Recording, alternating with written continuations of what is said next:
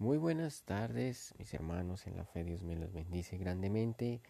El día de hoy vamos con un mensaje importante y especial. Como todos, cada uno tiene su representación, cada uno tiene su significado, pero en particular hay unos temas que llegan más que otros, que necesitamos más que otros, porque nos da la orientación a lo que debemos llevar a cabo día a día, las tareas, las responsabilidades, los diferentes tipos de problemas que pronto podamos atravesar o circunstancias que en el mundo se salen del control, pero que solo Dios sabe en su justicia divina en qué momento obra y cómo actúa, porque Él está obrando, Él está trabajando siempre para que nosotros podamos tener una relación, pero ante todo una comunión y también un cambio interior, una transformación. Entonces eh, vamos a, dar inicio con la oración que es habitual. Padre Celestial, te damos gracias Señor Jesús. Tu palabra nos guía, nos enseña, nos exhorta, nos ayuda a entender que solamente en ti tenemos salvación, que fuera de ti no hay otro, como dicen hechos.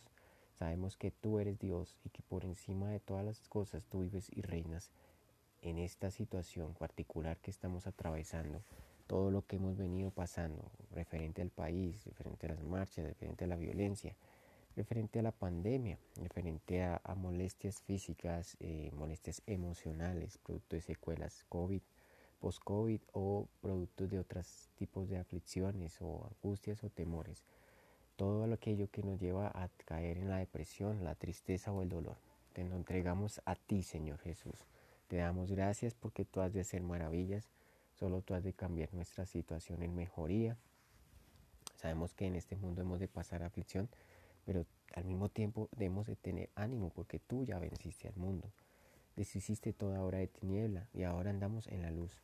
Aun cuando muchas veces es difícil el camino y cuando es tan angosto, nosotros entendemos cuál es el contexto y cuál es el significado del mismo. Gracias Padre, te amo en esta tarde. Bendícenos, acompáñanos, e ilumínanos hoy siempre. Te lo pedimos guiados por el Espíritu Santo, la alianza del Espíritu Santo, el poder de tus ángeles y bajo el nombre poderoso de Jesús. Amén. Muy bien, el día de hoy tenemos el tema, como les había dicho, es un tema que tiene muchas eh, connotaciones, que a su vez tiene eh, más cosas para descubrir y escudriñar, tiene bastantes... Eh, palabras que nosotros vamos a ir desglosando con el pasar de los días, con el pasar de las enseñanzas. Y se dice que es clama, clame, dependa de Dios. Clame, dependa de Dios. En medio de la aflicción, yo oro a Dios. Oro a través de quién? Del Hijo. A través del nombre de Jesús para que sea el interceptor. Recordemos el testimonio vivo delante del Padre, Jesús pero sabemos que en los postreros días nosotros predicamos acerca de las buenas nuevas de salvación, que sea Dios guiando cada vida, cada momento y cada contexto. Pero el clamar no es pedir por una necesidad particular, que en el momento estemos atravesando un dolor, una angustia o un miedo, sea lo que sea, sino clamar de corazón, clamar sabiendo que mucho antes de pedírselo ya está obrando en esa situación, o en esa molestia o lo que estén pasando. Entonces es pedirlo con fe, reconociendo que Él ya está orando. Pero esa petición, mediante una oración, orar en lo secreto, como lo dice en Mateo 6, que no seamos como los hipócritas, sino que seamos eh, constantes en oración, seamos conscientes de lo que esta oración representa, la del Padre nuestro, que es una oración que trasciende más allá y que busca que tengamos una relación con el Padre, una relación íntima, una comunión, y donde está contenida toda la perfecta obra, perfecta voluntad de Dios Padre Todopoderoso. También miramos la parte del poder, el poder de la oración. ¿Para qué? Para salvar, para liberar, para restaurar, pero también dar un crecimiento en la vida de fe, sabiendo que si nuestra dependencia está en Dios, no debemos por qué temer, no debemos por qué sentirnos mal ni afligidos, sino más bien gozosos en la esperanza, aun cuando estemos sufridos en la tribulación, como dice, constantes en oración, Romanos 12, 12. Vamos a mirar un poquito la palabra que nos muestra. Vamos a mirar el Salmo 4.1, por favor. Salmos 4.1. ¿Qué nos quiere mostrar? En nombre del Padre, el Hijo y el Espíritu Santo. Recordemos que no sea palabras que yo saque de mi boca por mi cuenta, sino que sea todo a través de ti, Señor. Que tú seas guiándome en el conocimiento. Dice acá, ten misericordia de mí, respóndeme cuando clamo, oh Dios de mi justicia.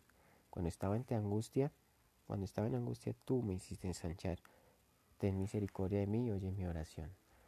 Pero ten misericordia, la misericordia de Dios, la gracia y la verdad lleguen a cada uno de ustedes, que les sobrepasa todo entendimiento. Sabemos que la sabiduría divina viene de Dios y que solo de Él debemos depender. Entonces que Él sea quien guíe cada aspecto de su vida, les sane de todas sus dolencias y molestias y le restaure su vida para que confiadamente puedan entregarse al torno de la gracia y reconocerle como Señor y Salvador. Miremos Jeremías 33, por favor. Jeremías Antiguo Testamento. Jeremías 33, me gusta leer mucho Jeremías. Esta parte es particularmente de Jeremías nos enseña y nos exhorta bastante sobre lo que representa el contexto y el significado. Entonces vamos a mirar, Jeremías está más exactamente después de Isaías. Eh, después de Isaías, si permítanme, les confirmo, por favor. Sí, después de Isaías y antes de Lamentaciones. Vamos a Jeremías 33. Nos dice, Clama a mí y yo te responderé, y te enseñaré cosas grandes ocultas que tú no conoces.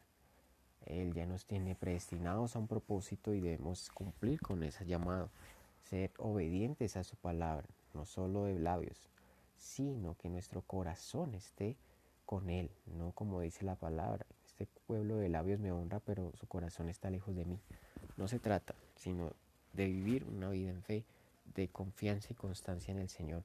Una vida, una vida cristiana, una vida entregada al Señor.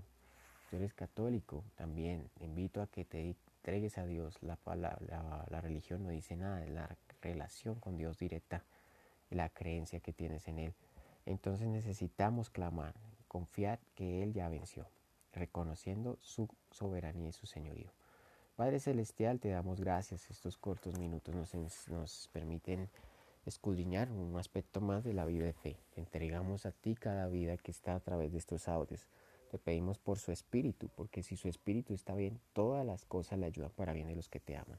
Gracias por este tiempo. Glorifícate en cada vida y guárdalos del mal.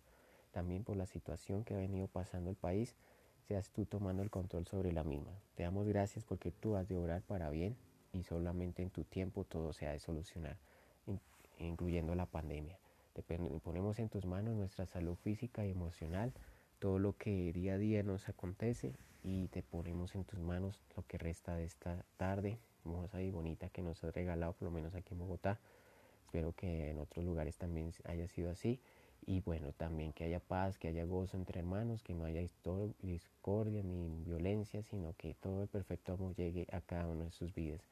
Te damos gracias, Padre de la Gloria. Te entregamos este fin de semana que comienza, dándote gracias por la semana que está terminando.